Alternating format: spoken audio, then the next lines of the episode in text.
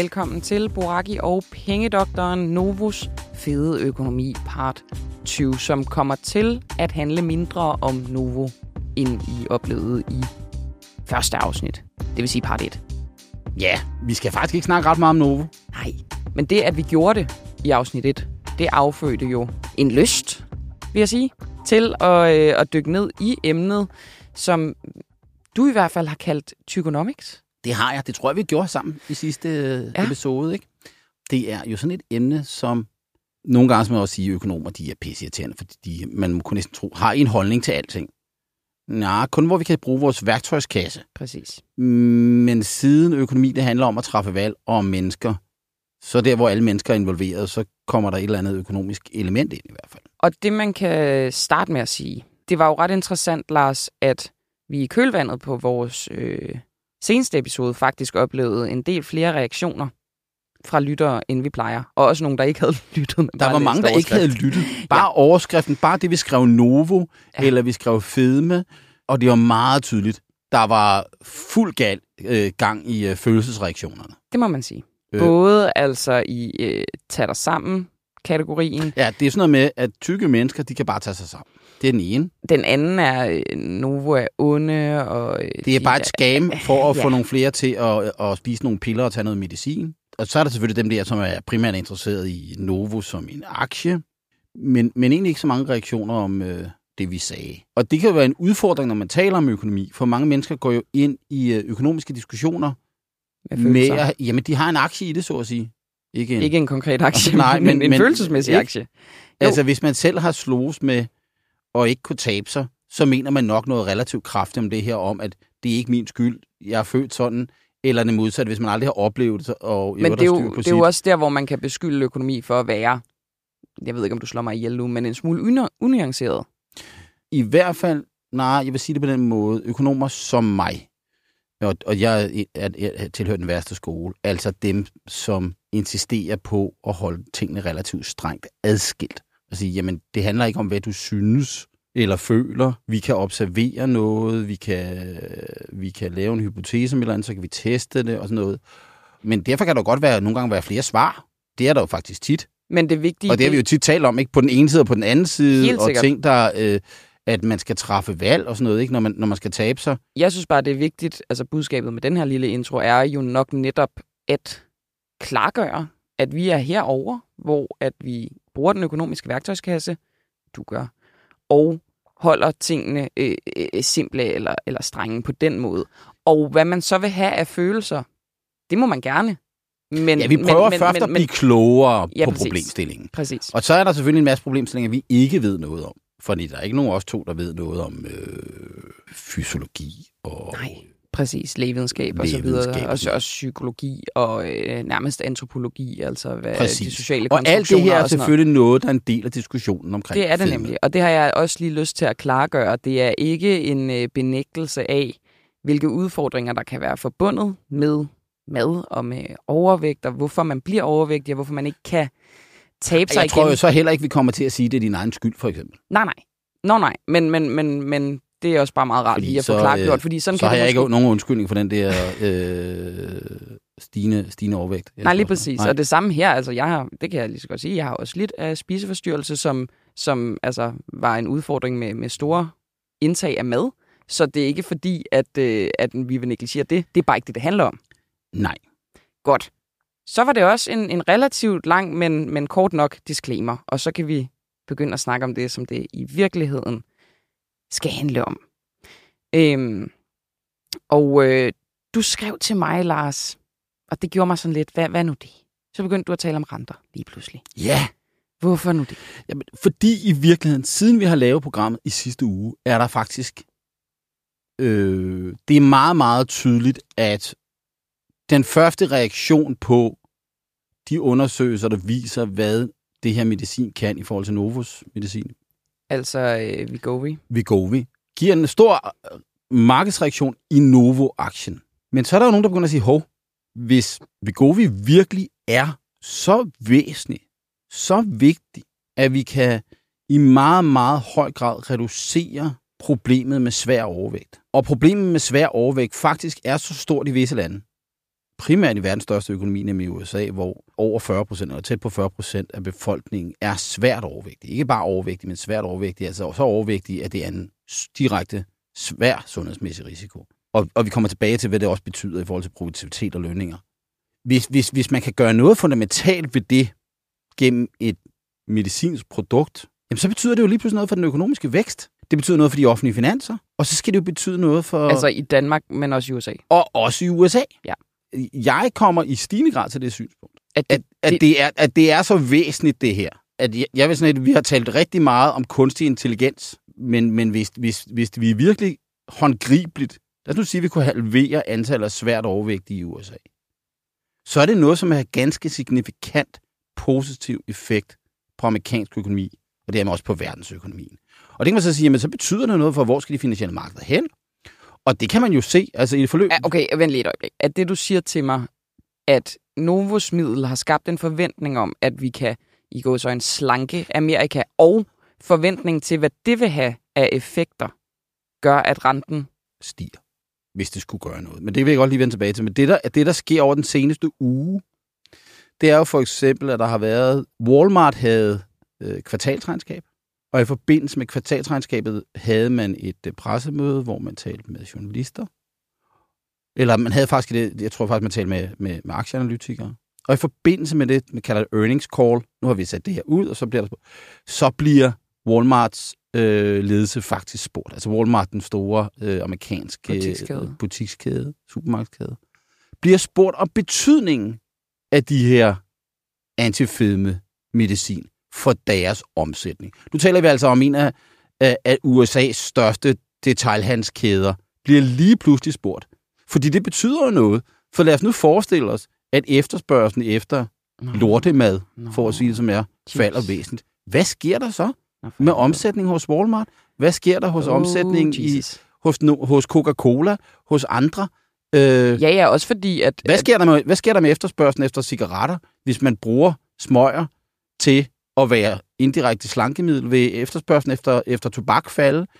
Øh, altså, så, så det, det er jo de diskussioner, og det er interessant. Det er hvordan- faktisk et klogt spørgsmål at stille, fordi hvis du siger 40 procent af amerikanerne potentielt kunne være øh, aftagere af det her produkt, som jo gør, at du, altså, man kan få noget kvalme, man spiser i hvert fald mindre, og man spiser måske mindre af det, øh, hvad skal man sige, det øh, højkoncentrerede, øh, kalorieholdige mad, jamen, så stopper man jo med at købe det Præcis. i høj grad. Og det er jo en kæmpe del af befolkningen potentielt. det, det er en meget, meget stor del af befolkningen, og, og det er jo måske slet ikke kun de svært overvægtige, det er måske en større del af befolkningen, også i takt med det her, det bliver billigere og mere let tilgængeligt. Vi kunne jo også godt forestille mig, så at, at det her medicin fik en over tid udviklet sig på en anden måde, at jeg var lige at sige, at det er tilsat til maden, så at vi ikke har lyst til så meget af det, eller whatever.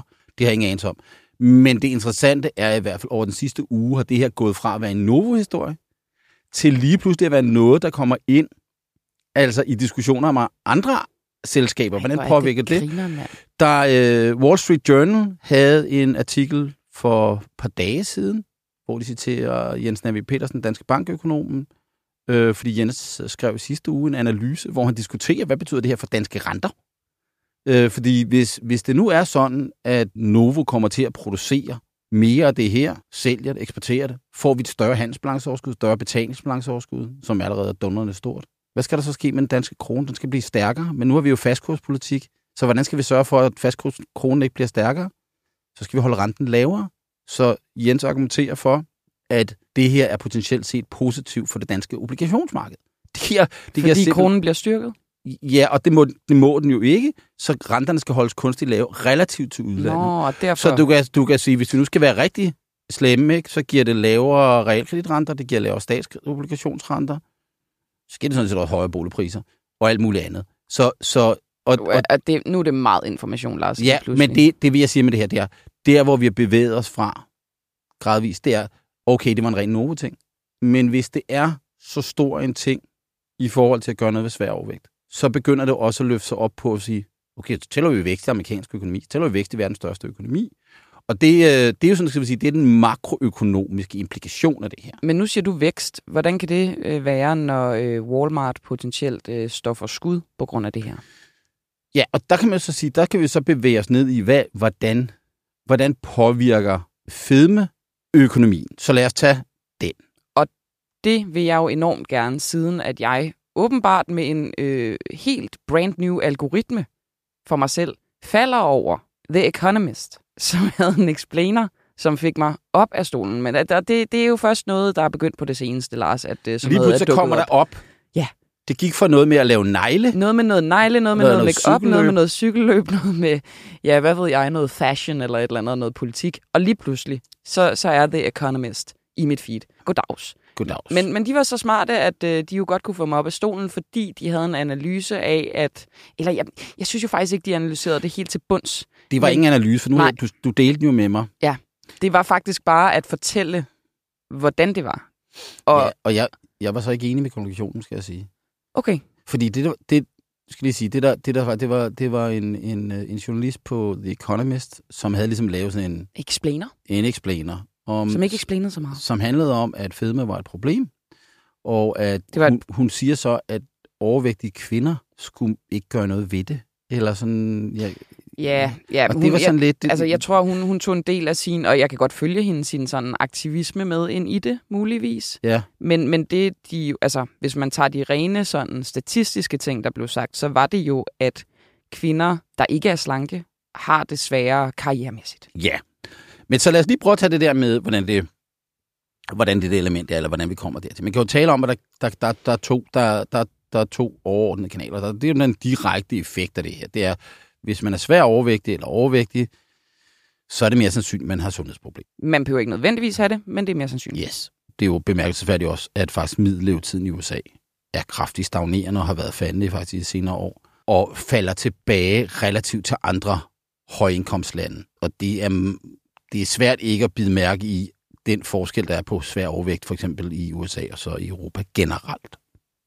Fordi forskellen er, altså i USA er der cirka dobbelt så mange svært overvægtige. I Danmark er der omkring 20 procent af befolkningen, der er svært overvægtige. I USA er det cirka 40 procent.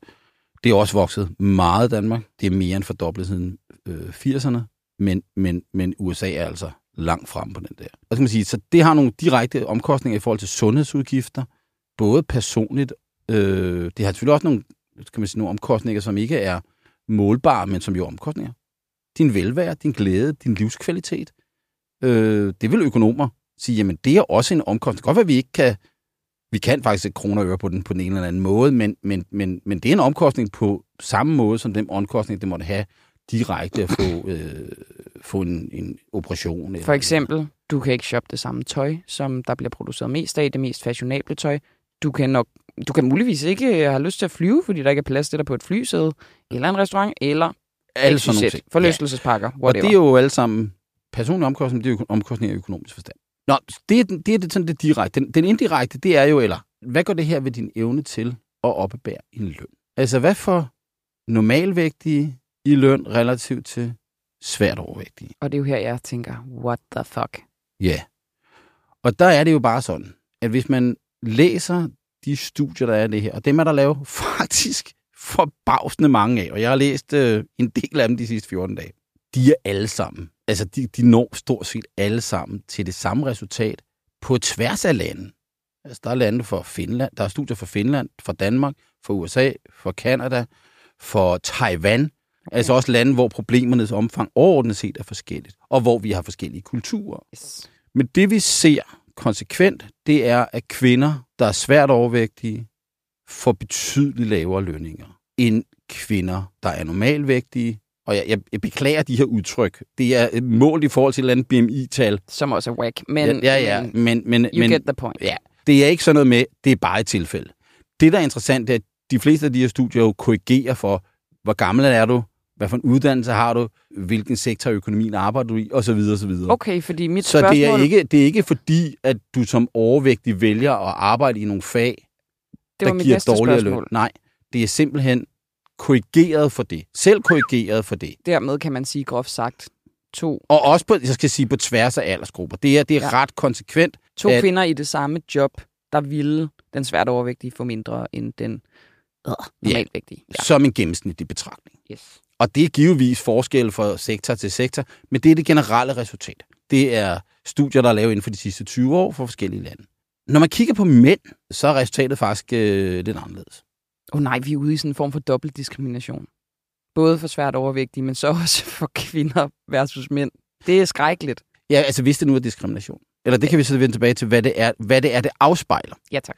For mænd er det sådan, at i nogle studier tyder det på, at mænd også er ramt af det her, men i mindre omfang. Altså at det også reducerer mænds lønninger.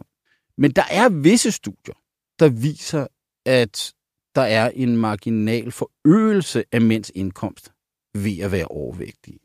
Jeg tror, inden vi gik i studiet, talte vi lidt om det. Man kan godt, man kan godt se det der billede. Ikke? Jeg ser, jeg, siden vi talte om det, før vi gik i studiet, ja. har jeg kun haft Christian den 4. mave på min nethinde. Ja. Fordi, fordi, Lars, at historisk set, der var det jo sådan et, et, et, ja. et, et, et, et magtsymbol. Ja.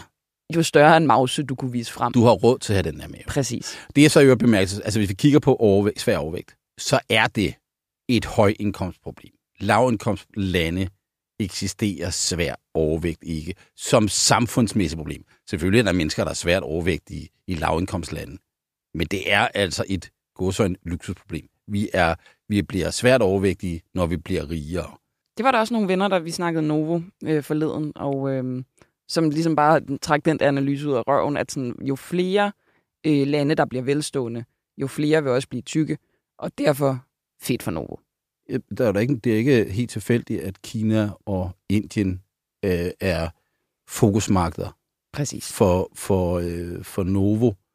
Både i forhold til fedme, men i høj grad også i, i, i, i forhold til diabetes. For Præcis. diabetes er også delvist en, en velstandssygdom. Yes. Nå, Og- tilbage til de ty- tykke mænd. De tykke mænd kommer altså ud i visse studier, at de får højere løn. At det kan man jo så diskutere, hvor det kommer fra og sådan noget. Det, øh, øh, øh, Synes du ikke, min Christian den 4. analyse var god? nej, fordi jeg vil hellere, jeg vil faktisk hellere, fordi Christian 4, han er jo bare chefen, ikke? Han er bare kongen, han er bare den der, der bestemmer. Han er bare snuppet det, så han kan være lige så fed, som han vil. Det ændrer ikke noget. Men kan du forestille dig en situation, hvor du tænker, han har lidt pondus ham der. Ja. Ikke? Han fylder lidt i det der rum. Ja. Ikke også? Og, altså, personligt har jeg et, øh, havde jeg indtil slutningen af 30'erne et, øh, et stofskifte, der gjorde, at jeg kunne æde og drikke, hvad jeg ville, og lade være at dyrke motion. Og der skete ikke noget med vægten. Jeg, jeg, jeg var slanke Lars. Der er nok nogen, der vil sige, at det var jeg ikke helt, men det, det, var, det var... Og så fra omkring jeg blev 40, så begyndte det bare. Og det er jo fysiologisk. 40 fed og færdig. Så jeg fed og færdig. Men, men den der følelse, det havde på mig selv, det var egentlig sådan, Nå, nu begynder jeg at få en lille smule mere pondus. Nu fylder jeg en lille smule mere. Ja. Når, når, man, øh, når man egentlig altid sådan er vokset op, når at han var lidt tynd. Ja. Så når man begynder at få lidt pondus, så er det der. Og det tror jeg også, at det, det kan da godt være, det er kulturelt sådan, at, at vi forbinder et eller andet billede af nogle mennesker, der ser ud på en bestemt måde med det pondus. Altså- Men jeg skal sige, i forhold til, hvor meget det trækker ned og være svær overvægtig for kvinder, så er de der resultater for mændene, altså, det er ikke konsekvent, at mm, de siger det her. Det er Nej, nej, og det, det er andet er så bemærkelsesværdigt, så er værd at bemærke det her. Så kan man sige, jamen, hvorfor alle mænd så ikke bare blevet fede? At det er for, nok fordi, at det ikke er særlig godsøjne fedt at være fed. Mm. Fordi du er forbundet med sygdom, og det kan også godt være, at øh, det ikke giver dig særlig meget succes på, øh, på scoringsmarkedet. Vel? Men jeg kan Øh, bare, bare lige for hurtigt at afslutte, nu ved jeg godt, at det ikke altså sådan, var alle studier, der viste det, men jeg kan da godt se det der med, hvis, hvis jeg skulle øh, portrættere en eller anden kæmpe kanon af en direktør, Ja. så ville jeg tage et jakkesæt på. Jeg ville have en cigar i munden, og jeg tror også, jeg ville tage en pude på maven. Ja, jeg, Så, så, I dag vil han jo ikke have en cigar i munden. Nej, fordi det vil han jo ikke. Men- men du- men ja, hvis vil- det er han vil karikeret, have, han altså- vil have en vis pondus. ja, det vil han have, og, og, og det, øh, det, så vi forbinder det jo nok. Altså, og hvis vi alle sammen går rundt og forbinder det med magt, succes, øh, pondus, øh, kraft, jamen, så er det jo klart, at det vil få en værdi. Ja, hvis alle sammen tror, det har den værdi, så har det en værdi. Øh, og det kan man så sige, det bringer os så til den der diskussion om... Og jeg skal så også sige, at der er også studier, der viser sandsynligheden for arbejdsløshed eller at være beskæftigelse. Der er, der er, altså, der er resultaterne det samme. Svær overvægt. Jeg tror, hvis man går ned i arbejdsløshedskøen, så er der givetvis flere svært overvægtige, end der er uden for arbejdsløshedskøen. Det er jo i hvert fald det, som de fleste undersøgelser viser. Det er så ikke sådan, man måler det, men, men, men, men beskæftigelses sandsynligheden reduceres af, at man, man, man bliver overvægtig. Så må man så sige, hvorfor? Hvorfor sker det? Og der kan man så sige, jamen den ene årsag, det er jo den ganske simple, at du ikke er så produktiv, hvis du er svært overvægtig. Vi kan konstatere, at svær overvægt leder til to ting. Det leder til mere sygdom, altså generelt mere fravær. Og så kan man sige, jamen, så er du ikke så meget på arbejde, så er du mindre produktiv for en given løn. Det andet er, at det øger sandsynligheden for alvorlig sygdom. Ja, det sygdom. Så hvis du nu er arbejdsgiver, og du øger dig forpligtet til at betale for en eller anden, selvom den person mm-hmm. er væk på sygeoverlov, hvis, hvis der er en stor sandsynlighed for, at den person falder om med et hjertestop, eller mm. øh, en blodprop, eller et eller andet, så vil du som arbejdsgiver forsøge at undgå mm. at ansætte dem. Det kan godt være, at du ikke sidder og tænker sådan, men underbevidst, underbevidst er det nok sådan, ah, okay, han lever ikke et liv, der gør, eller hun, der gør, at, at vi er sikre på, at den person møder op på arbejde, og i øvrigt også er her om tre år, og, og så videre, og så videre. Det kan man vel sige, det er en form for godsøjne diskrimination, som afspejler en afspejler produktivitet. Det svarer til at diskriminere og sige, jamen jeg vil hellere ansætte en, der er uddannet økonom, end en, der ikke er uddannet økonom, til et job som økonom. Fordi du mener selvfølgelig, vil økonomen være mere produktiv i jobbet som, som økonom. økonom. Men, ja, og det kan man så diskutere. Men diskrimination er ulovligt. Ja, at, at, hvad, hvad er diskrimination? Er diskrimination i forhold til uddannelsesniveau ulovligt? Nej. Er diskrimination i forhold til arbejdsgiver? Nej. Ulovligt? Nej. Og er, produktivitet, det tror jeg heller ikke. Nej, og det vil sige, jamen produktivitet er noget mere produktiv. Hvis, hvis, ham her, han, hvis det her det er en dønigt, vi ved, at han, øh, at han sidder og læser Anders Sandblad, når han er på arbejdet. Fordi det har han sagt. Jeg kan godt lide at læse Anders Sandblad i arbejdstiden. Hvis du diskriminerer mod det, vil jeg ikke ansætte ham. Har du så lavet diskrimination? Nej. Nej. Så, så, så, og det kan man så også sige, derfor er den her diskussion om diskrimination også nogle gange lidt underlig. Man kan sige, at der er ting, der er totalt irrelevant. Din hudfarve, for eksempel. Ja. Den er totalt irrelevant for, hvor god du er til at producere noget. Og det er jo lovligt. Fra en økonomisk perspektiv, så kan man sige, okay, det vil også være dumt for en virksomhed at diskriminere mod en, fordi han havde en anden hudfarve. Fordi det er der ingen produktivitetsmæssig gevinst ved. Og øh, hvis der render nogen rundt, som er villige til at arbejde for 10% mindre, fordi de har en anden hudfarve end, end andre, så, så, vil, så, så bør du ansætte dem, der normalt vil blive diskrimineret mod. Så der vil det, konkurrence tendere til at fjerne diskrimination. Så Nå. det du siger, er, at, at vi har reelt øh, statistikker, som viser, at man har flere sygedage, og dermed så er, og det er det, vi kalder, det er den ene form for diskrimination. Det er det, vi kalder statistisk diskrimination. Det er der, hvor man siger, jamen, når arbejdsgiveren fravælger svært overvægtige, hvis det er det, de gør, så gør de det måske, fordi at de har den der, jamen, det er jo rigtigt, at svært overvægtige har mere sygedage. Nogle vil sige markant flere sygedage. Øh, og Igen, ikke alle, men taget ud fra en statistisk øh, gennemsnitlig betragtning. betragtning. Yes. Ja. Det er den ene. Det andet er, og det er der, hvor det bliver sådan lidt mere tricky, ikke? hvis det var tilfældet, hvorfor er det så kun kvinder? Ja. Mænd dør i højere grad af hjertekarsygdom, end kvinder gør, ikke? Hvorfor er det, at nogle studier viser, at overvægtige mænd er bedre besat end ikke overvægtige mænd? Så kan, det jo, så kan det jo i hvert fald ikke være, at det kun er den forklaring. Nej, med produktivitets øh, i går så en diskrimination. Ja. ja. Så er vi over i det, som økonomer kalder taste-based discrimination. Altså, øh. det er vores præferencer imod dem, der ser ud på en bestemt måde, Aha. der gør, at vi ikke ansætter dem. Yes. Og det kan jo i sig selv være relevant. Det må man sige. For eksempel, så kunne det jo godt være, at hvis jeg var sælger, og jeg skulle ud og have med andre mennesker at gøre, og vi ved, at hvis der kommer en sælger ind, og han øh, altid har orange tøj på og en klaphat, fordi det føler han, det er det, han gør så kan det godt være, at du som arbejdsgiver tænker, det der, det kommer ikke til at virke. Kunden har ikke lyst til at købe noget af ham der, han virker useriøs. Hvis det nu er sådan, at der er nogen, der tænker, altså hvis, hvis der sidder en, der er svært overvægtig, der skal sælge et produkt, eller sidde en reception, eller skal gøre et eller andet, kan det så godt være, at kunderne ikke har lyst til at købe den person? Fordi vi har vores indlejrede fordomme om, hvorfor den person er overvægtig. Så, yes, ja, og, og, det er jo, og så, det er jo også reelt nok. Altså ikke, det er ikke givet, at det er rigtigt, men, men, men præferencerne er der i hvert fald. Ja, ja, kan observere 100%. Dem, ikke? Ja, ja, 100 procent. Øh, og, og, øh, og, og det er jo øvrigt, det her med, at de tale om vægt, altså, det har jeg nogle gange sådan øh, det er jo øvrigt, at man må ikke sige nogen er tykke. Nej, jo, nej. Altså ikke til folk sådan, ham det han er tyk, hvis, nej. hvis han er der. Nej. Men, men det er meget normalt, hvis man siger, at øh, du er tynd. Du er tynd, hvilket men det må man heller ikke. Men det Nå. tror folk godt, man må. Men ja, præcis. Det, ja. Og, det, og det er heller ikke særlig fedt at være for tynd, og så for det at vide. Øhm, men, men vi har jo, om man kan lide det eller ej, præferencer for forskellige ting. Og vi har også en tradition i det her podcast, at jeg skal nævne nogle af mine yndlingsøkonomer. Ja. Daniel Hammermash. Ej, ham har jeg sgu ikke hørt om før. Nej, han har skrevet en bog, der hedder The Economics of Beauty. Ej, og det er jo fantastisk. Ja, det er det altså. Bogen det, er i øvrigt... det, det kunne være en bog, Så- vi havde skrevet. Ja, Jeg er beauty, du er economics. Bogen. yes, om os. Ja. Yes. En dobbelt selvbiografi. Øhm, den er jo et lyserød, sådan skinnende lyserød. Ej, skønt. Den er fantastisk. Øh, Indeni, så bliver den lidt mere tør. Men den handler faktisk om øh, Daniel Hammermash' studier om, hvad betyder, altså, hvor godt, hvor godt vi ser ud øh, for, for vores løn.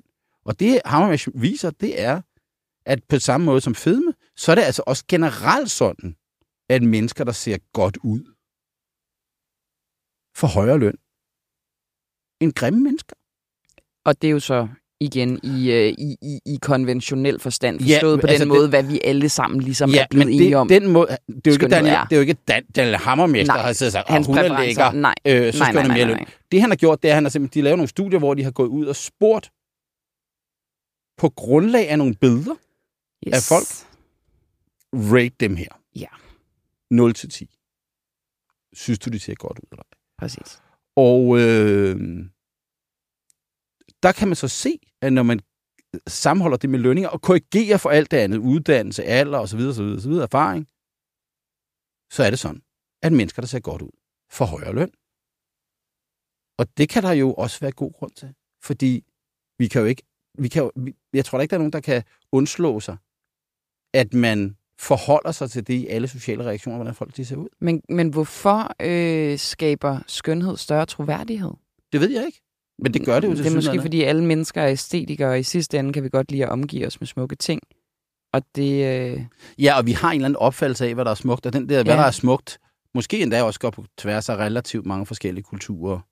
Og Men- noget af det der har jo så også at gøre med, jeg vil også sige, du kan, også, du kan jo også blive for lækker. Altså, så bliver det også utroværdigt. Altså, sådan, øh, altså super meget botox, og altså, du ved, hvis man har fået lavet for meget, og det kan da godt være, at man er hot og lækker. ja, jeg tror det ikke, man vil få en højere løn. Nej, og, og det, det viser han jo så også i de her studier. Det er jo ikke det alt sammen, at det gør det her i, vel? Nej. Og man, de vil jo også være dumt at lade sig fokusere for meget på det. Lad os nu sige, at jeg skulle købe en fodboldspiller. Jeg synes, jeg, jeg kigger på, at han ser ud som en fodboldspiller. Han er, han er, han, han er lækker at se på. Jamen, det nytter jo ikke noget, hvis han ikke kan score mål, eller være god til at stå på mål, eller i forsvaret.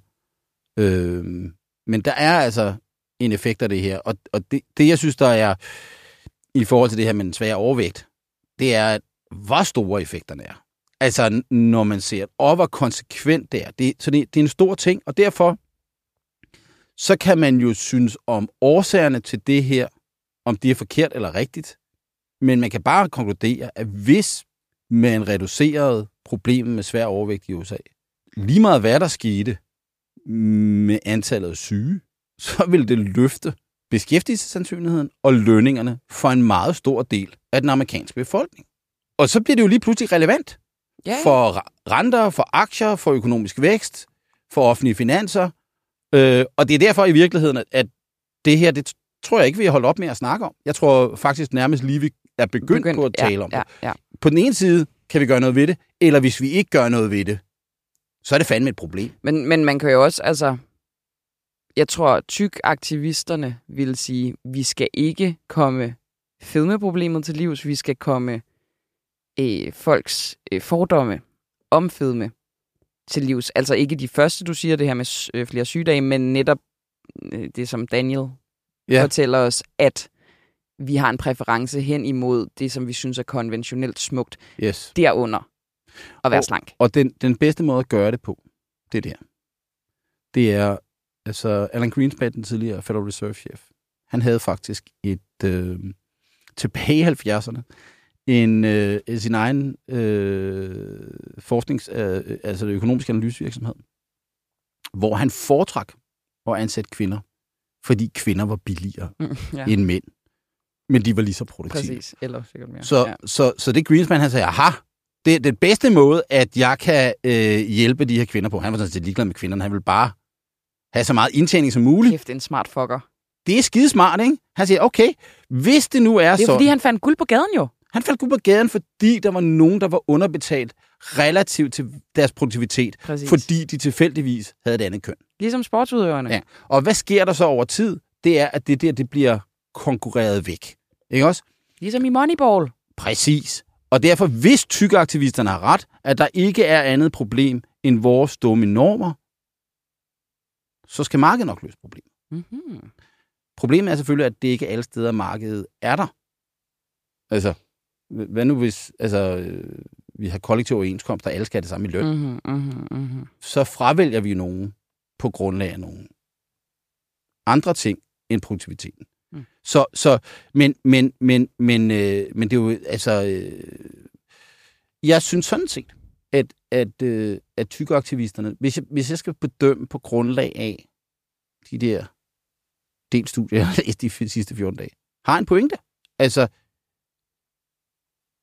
øh, de har en pointe på den måde, at i hvert fald at konstatere, at vores samfund er på en måde, og når jeg siger vores samfund, så er det synligheden de fleste lande i verden. Worldwide. ja. Ja. Om, det er, øh, om det er Danmark, eller Finland, eller USA, Taiwan. eller Taiwan, same, same. Øh, så er der en præference mod overvægtige, især overvægtige kvinder på arbejdsmarkedet. Det må vi konstatere. Øh, så kan vi så sige, jamen det er forfærdeligt, det kan vi prøve at lave om. Det er helt fint. Men det ændrer jo ikke ved, at svær overvægtigt er, er, svær overvægt er et markant sundhedsmæssigt problem. Mm. Så man kunne sige, hvis det nu var det modsatte, at, at, at det var svært overvægtige, der havde særlige fordele, så, så kunne de normalvægtige godt have et argument, fordi så kunne man sige, jamen, I har særlige fordele, og I koster jo også en hel masse for de offentlige finanser. Her kan man jo så sige, jamen okay, det er rigtigt nok, I har det der, men, men, men den svære overvægt skal I sådan set gøre noget ved. Ikke for, altså ikke, I, skal ikke, det, I bør gøre noget ved det lige meget, hvad andre tænker om jer. Ja. Fordi det er skide farligt. Ikke også? Så kan man så spørge sig selv, hvorfor, Camilla? Hvorfor har jeg tilladt mig selv at gå op i vægt?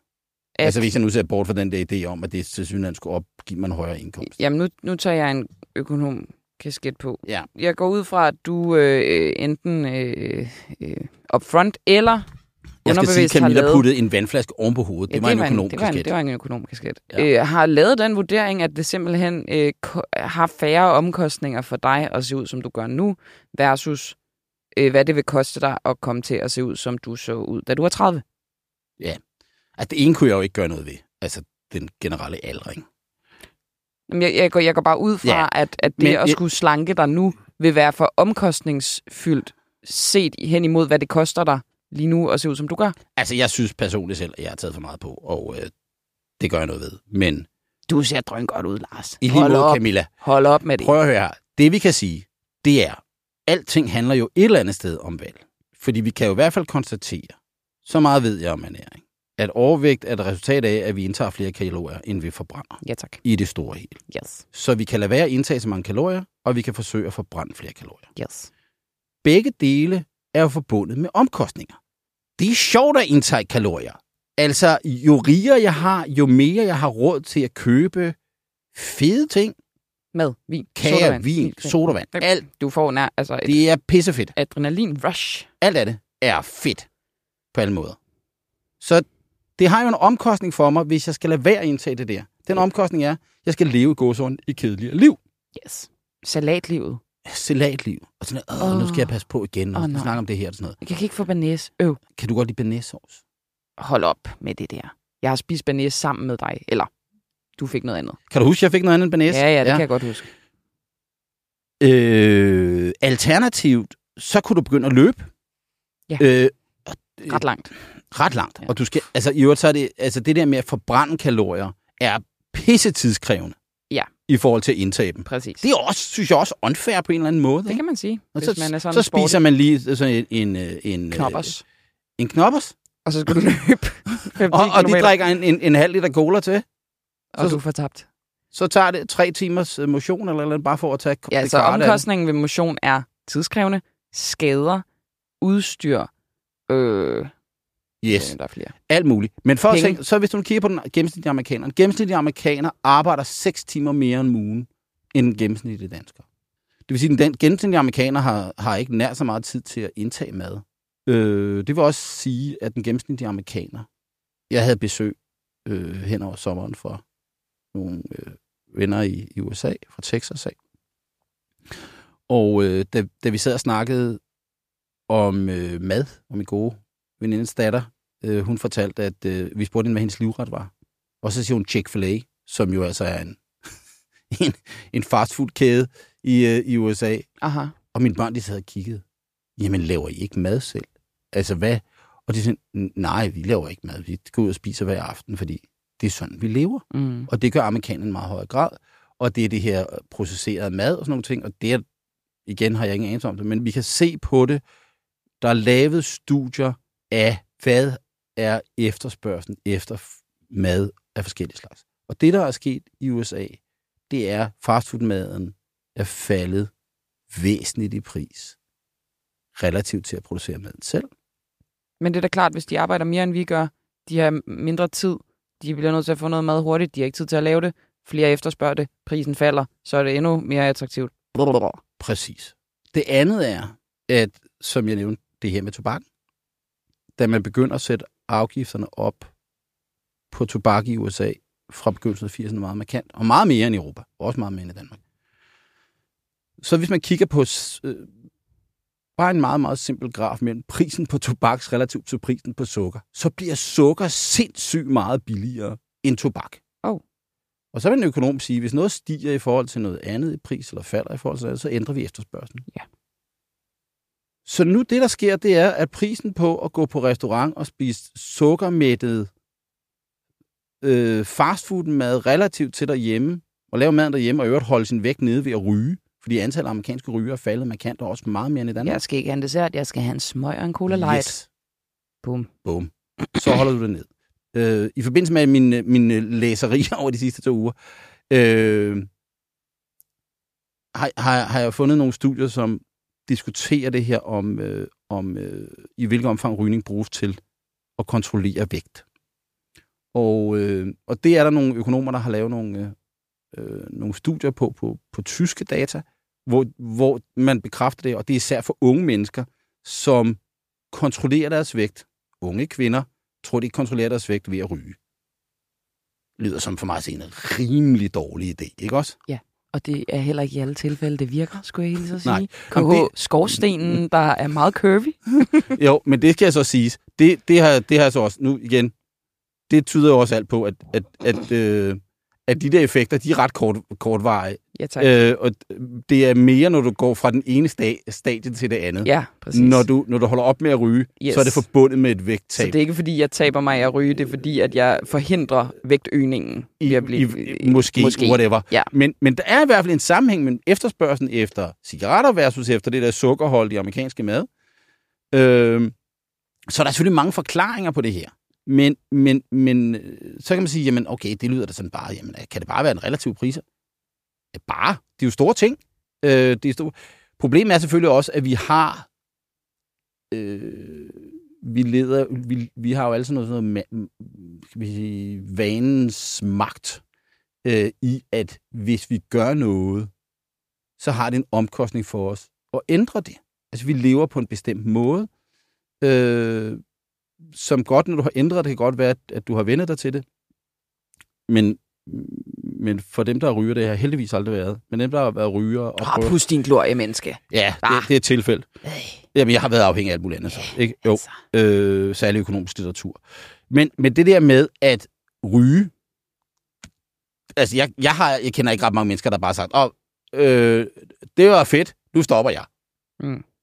Øh, min mormor gjorde det. Øh, men men øh, Out of the was blue. one of the kind. meget the bizart. Altså, Ja, øh, efter 70 år siden, nu stopper jeg. Nå, hvorfor? Øh, fordi. og, øh, men, men det er jo meget usædvanligt. Ja. Og det er det selvfølgelig også, når man siger, øh, du skal bare lade være med at spise så meget. Ja. Det er jo også et, en eller anden form for afhængighedsting på den måde at tro. Og det, vil sige, det er over i noget psykologi, men det har også at gøre, økonomer kan analysere det på den måde, dit valg har en omkostning. Den Ja. ja. omkostning, det har for dig at træffe det her valg. Så er der kortsigtede omkostninger og langsigtede omkostninger. Den kortsigtede omkostning er, hvis jeg holder op med at spise de der spandauer, det er ikke så fedt. Nej, det er ikke Eller sjovt. drik det der cola, Mm. Dr. Pepper. Det er ikke så fedt. Vand er overhovedet ikke lige så sjovt. Det Nej. smager ikke lige så godt. Jeg ved jo godt, at det kan reducere min, eller øge min livskvalitet på længere sigt. Men nu er det jo også sådan, at øh, fremtiden er usikker, og fremtiden har mindre værdi for mig end nutiden. Ja, så det præcis. skal vi jo så ligesom træffe de der valg. Så men det er sådan det der mikro, økonomer kalder det mikroøkonomiske Nå jo, betragtninger. men det der, her, det, der peger på det, det er, at øhm, der var jo engang af kostvejledere og vægtvogterne og alt det der. Det var kæmpestort. Ved du, Ja. hvad det er blevet erstattet af? Nej. Vanecoaches.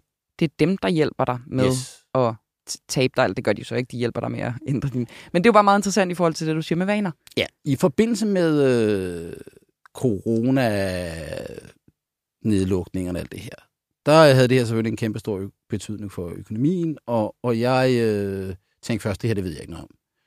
Men så blev jeg nødt til at studere de der coronadata. Hvad dør folk af? Og øh, da, da, jeg, da jeg gik i gang med det, det ledte mig så sådan en, øh, det var sådan en rigtig øh, hul, jeg røg ned i der. Oh yes. Fordi det du eneste, du gør, det er, at du siger, okay, hvad er det, der gør, at du øh, dør af corona? Hvis vi kigger på tallene, sådan makrotal, oppefra, ikke noget med det personlige, men siger, hvor, hvor mange dør i Sverige, i Danmark, i USA. Og vi så, at dødeligheden i USA var meget, meget højere end i Skandinavien. Og øh, når jeg sad og kn- knaldede coronadødsfaldstal igennem mine statistiske modeller, så var der tre ting, der rykkede noget ved det. Det ene, det var, hvor gamle var befolkningen. Ja, altså, mange gamle mennesker i befolkningen, mange dør. Det var ikke overraskende. Det andet var, var der mange med mørk hud. Og det blev straks tolket som om, uh, uh, det var noget skidt. Ja. Men, men, men det, man så kan se af andre studier, det er, D-vitaminmangel er udbredt hos folk, der har en mørk hud i, på den nordlige halvkugle. Okay. D-vitaminmangel kommer af, at man ikke får nok sol. Øh, hvis man er født et andet sted, eller har en, en, en, en hudfarve, som reducerer muligheden for at indtage D-vitamin, så øger man problemer med D-vitaminmangel. Og D-vitaminmangel kan føre til øget død, dødsmulighed. Ja, og det har. Statens Serum Institut jo blandt andet her, Ja. øh, inden for de sidste års tid, faktisk lavet rapporter på. Øh, og det sidste, som også er forbundet med D-vitaminmangel, det er svær overvægt. Øh, og da jeg sad og proppede de her tal ind i computeren, så var der selvfølgelig også noget, jeg tænkte, okay, rygning, det kan umuligt være godt. Problemet var, at det kom, kom konsekvent ud og sagde, rygning reducerer sandsynligheden for at dø af corona. Og tænkte, det der, det der giver ikke mening overhovedet. What? Nej, men det, det så viste sig jo var, at der var, Nå, man var slankere. Og man var udenfor. Nej, okay. det var præcis, det, det var nok det med, med den slanke faktor. Ikke? Ja. Øh, og meget, meget stor del, når man kigger på det på den her måde, meget, meget stor del af årsagen til den amerikanske overdødelighed, var simpelthen et resultat For satan. af fedme. Ikke også? Jesus. Så, så, og det kan man så sige, jamen, og det var så det, jeg begyndte at læse om rygning og fedme, og selvfølgelig, hvad har økonomer i USA sagt om det her? Og det er jo sådan en lidt paradoxal ting, at vi ender med at sige, at rygning har haft, reduktionen i rygning har haft den, måske, sandsynligvis, den negative bivirkning i USA, at der er øget antallet af fede. Det er ikke derfor, USA er verdens fedeste nation som er svært overvægtige. Men det har bidraget i ganske markant grad. det er, at afgifterne er sat op. På Ja, det er, ja, eller rettere er det, man har rettet. Altså ja. Ja. Øh, og så man sige, skulle man ikke have gjort det? Jo, det kunne man da absolut argumentere for, fordi det er pisse usundt at ryge. Øh, men det her, det bringer os over til det andet. Hvis vi har en medicinsk løsning, Mm-hmm. så behøver vi jo ikke at forsøge. Så må man ikke sige til folk, altså jeg vil ikke holde op med at ryge, fordi så bliver Så jeg bare du tyk. Du kan bare holde op med at ryge, Mm. fordi du kan bare tage på, fordi du kan bare få Ozempic eller du Wegovy. kan ikke bare få. Nej, det ved jeg Men- godt. men- du ved godt, det er sat ja. på spidsen. Du ved, hvad jeg mener. Det er det, du siger. Ja, ja. Jeg, jeg siger i hvert fald, at omkostninger, det er det, vi taler om. Vi taler jo altid om, at det her det er valg, og at det ikke bare er til at sige, jamen jeg vil ikke være tyk mere, eller jeg vil holde op med at ryge. Hvis, hvis der var nogen, altså folk, de render rundt og bruger nikotinplaster og alt muligt andet for at holde op med at ryge. Og, og det her, det er jo fedmens version af nikotinplasteret. Ja. Det virker til sydnederne bare modsat de der nikotinplaster. Præcis. Som, det eneste, der virker der, det er til sydnederne sådan nogle e-cigaretter. Ikke? Ja. Øh, så, så det er jo, altså potentielt set, det talte vi også tit om, det er, har jeg ikke set noget studier på endnu, det er, kan det også reducere antallet af rygere, fordi det bliver mindre omkostningsfyldt og, Ja, og, og, overvægtige. Ja, Præcis. det ved jeg ikke. Men øh, We'll jeg see. synes, altså, jeg har jo lyst til øh, et tredobbelt dobbeltprogram af det her, fordi jeg synes at det er vildt Jeg har fascinerende. også stået og vinket til dig og skåret, altså lavet en gestikulering, hvor jeg skal have halsen over på mig selv, for at indikere, stop, Lars. Ja, men, men det er jo ikke nogen god trussel, fordi jeg ved, du skal jo ikke halsen over på mig midt i et radioprogram. Selvom det helt sikkert vil give os flere seere og lyttere, men det... Det ville det. så vil programmet også slutte her. Min gamle chef har engang slået en kanin ihjel i radioen, så hvis jeg... Hvem var det? Asger Jul. Var det Asger, der gjorde det? Chefredaktør ja. her. Ja, ja. Så altså, det kan man få mange lyttere af, men vi vil prøve at gå en anden og lidt mere øh, øh, fredelig vej i det her program. Lars Christensen, eller Silas, som jeg har lyst til at kalde dig nu, efter dette citat, hvor du tidligere i programmet sagde, jeg er ikke afhængig af cigaretter. Jeg er kun afhængig af økonomisk teori. Hvad fanden det var. Åh, hold okay. dog kæft. Så gå ned og hent kridt til læreren, ikke også? Jo. Men tak, fordi du var her anyways. Lars Christensen, mit navn er Camilla Boracchi, og vi er tilbage i næste uge med Boracchi og Pænt. Jeg glæder mig.